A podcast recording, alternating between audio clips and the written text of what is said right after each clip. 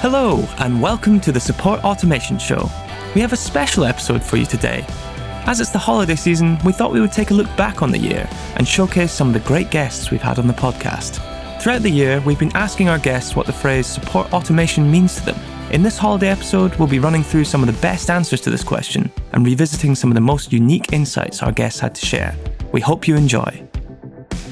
First off, we have Jason Yoon, co founder at Relay.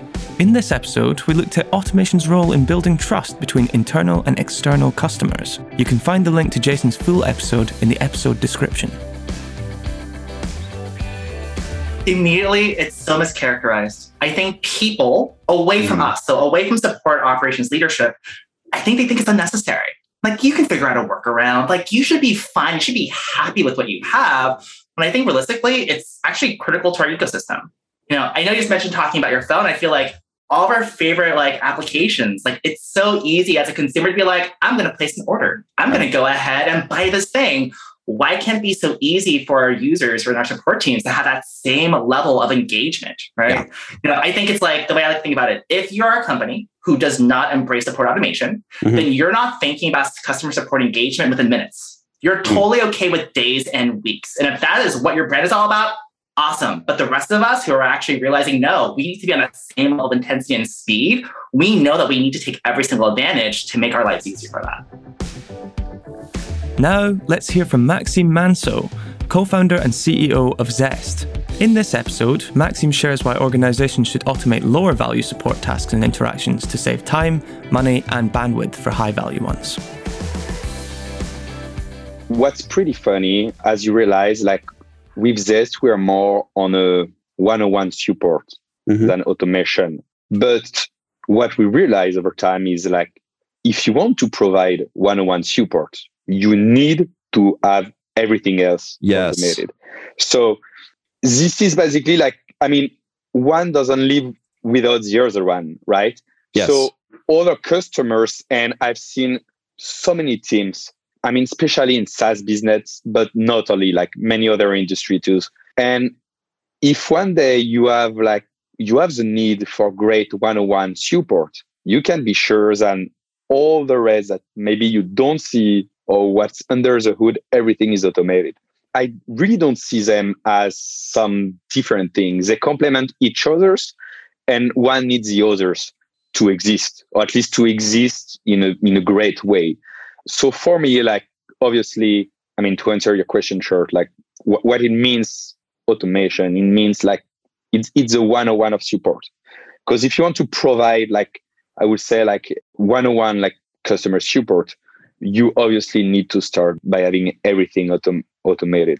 Uh, from your support uh, processes both outside like customer facing uh, but also like internal Next up, Brent Sanders, co founder of Verne and CEO of Formulated Automation, discusses some of the best automation practices, how bringing software automation unlocks value at organizations, and the advantages of cross product integration.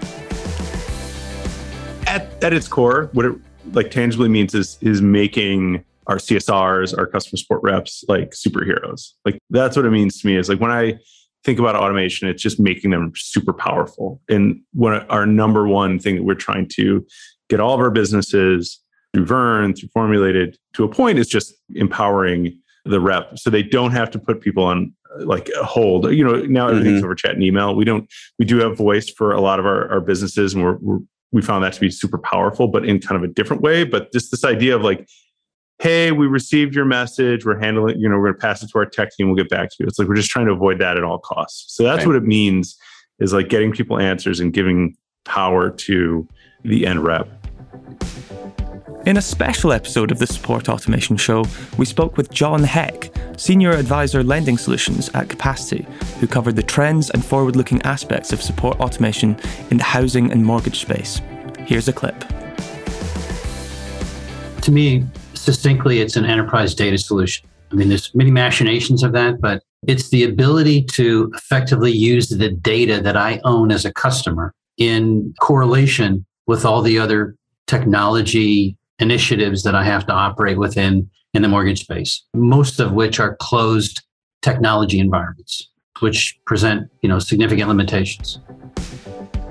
We also spoke with Shashank Shekhar, founder and CEO of InstaMortgage, one of the fastest growing mortgage companies in America and the fastest growing private company in Silicon Valley. In September 2020, Shashank led his team to create Rachel, the world's first digital human in the mortgage industry. In this episode, Shashank reveals the secret behind the company's success and the implication of automation and technology in the process. Efficiency, productivity, and speed. Those mm. are the three words that comes to my mind. Efficiency, productivity, and speed. Definitely three things that technology can help elucidate for businesses. Yep. In terms of how you guys embrace automation at InstaMortgage, tell me a little bit about what that is. I know you have a digital human, Rachel. I was mm-hmm. conversing with her yesterday in preparation for for the interview.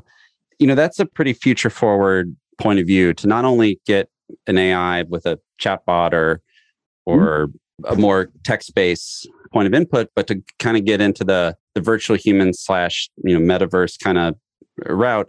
I'm curious, like how do you guys embrace automation in InstaMortgage, and maybe take us to the journey that led to instituting a digital human in the process there? Sure, of course. I can handle both. In fact, I just just interviewed uh, Danny Tomsett, who is the CEO of UneeQ, on my podcast, talking about digital human and metaverse, because I think UneeQ is, as a company is, is doing some amazing job on, on that space. But really, for us, as you said, it's it's kind of future thinking on, on the entire technology piece. But conversational AI has become mainstream since Siri and Alexa came on board, right? Is that now people have no problem talking to them. Now uh, people have no problem asking them to do their chores and works and, and do a lot of online tasks. Of course, we have chatbots, which is very, very prevalent on, on, on a website kind of a platform. And then you have Siri and Alexa. So the way I see it is that people are already very used to conversational AI platforms, right? I mean, mm-hmm. chatbot in itself is technically a conversational AI if you if you've done it well. And then, of course, Siri and Alexa is an upgrade on that if you want to use your audio format kind of thing, because if you have a phone or a handheld device, then, then an audio format works better than typing. And where I saw the opportunity for digital human was maybe take that one step forward, because as humans, of course, we like to chat with humans. And even though Rachel, what we call our digital human, is, is digital at the end of the day, she still looks and feels uh, like a human. She behaves like a human. She has emotions. At least she shows emotions like like a human. So that makes the experience and the conversation more engaging, more sticky, and, and that's what we were going for. Back in July, we had Donna Weber on the show. Donna is the customer onboarding expert at Donna Weber Springboard Solutions and principal of Kickstart Alliance. We looked at the role of support automation in customer onboarding and the benefits of taking a digital touch approach. Well, support automation means to me delivering the right touch to the right user at the mm. right time. And it may be a digital touch in the sense it's automated because it's digital, but it may be a higher touch, but it's automated in the sense that it's orchestrated, that it's really baked into a process. Recently, we were fortunate enough to speak with Melissa Kwan, co founder and CEO of eWebinar, about why automation matters for your webinar strategy and how that aligns with the current trend of how consumers expect to engage with information. She shares her thoughts on how automation can lighten our workload and free up our time. I think it means automating everything that can be automated so mm-hmm. that you can focus your time on things that can't. And then that's really the foundation, right? Like, and I always say, like, if you feel like a robot doing it, then let a robot do it. So you can just go do something else. And even if that's something else, like I actually don't love the idea of, hey, automate this so you can be more productive. Like we didn't build this product so you can work more.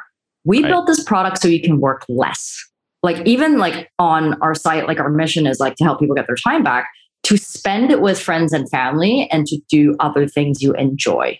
And if you enjoy working more, that's amazing but this is not like yet another productivity tool. To discuss the differences between email automation and personal email and how to best balance them to deliver a great customer experience, we had Ed Frame, founder of Exemplify, on the show.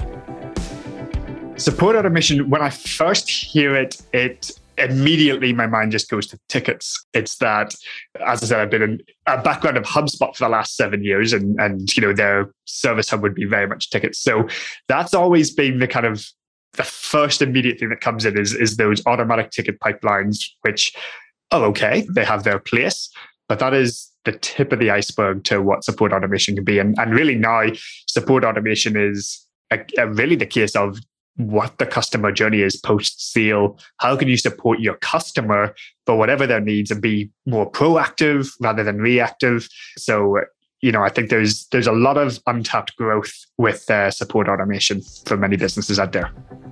In our episode with Justin Clegg, founder and CEO of Allset, we delve into the benefits of SMS based AI and how small businesses and direct consumer settings can utilize it efficiently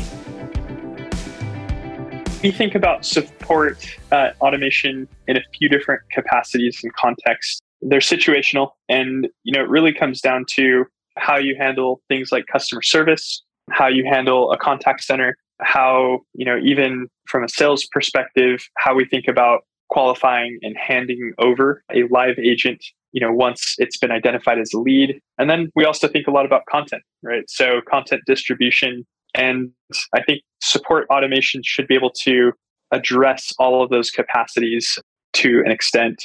And, you know, making it in our earlier conversation, making it feel like there's a human in the room without, you know, sort of breaking down the experience. And so uh, that's probably how we would structure and how I would think about the, the world of support automation today.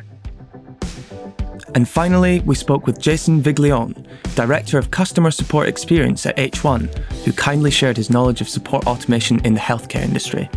Remember, you can check out this episode and all the others we've mentioned by following the links in the episode description. To me, it means efficiency, right? It means letting the tools get out of the way of themselves. I don't want to have highly trained engine support engineers, whether they're technical engineers or, or they're very trained on the medical side of things, spending a lot of time moving through the UX of support, right? Mm-hmm. I want them to spend that time helping people. That means if they need to click less buttons, if they need a robust knowledge base, whatever it means to let the tools get out of the way, that's how I like to automate. Thank you to all of our listeners for tuning in to the Support Automation Show. Happy holidays, everyone.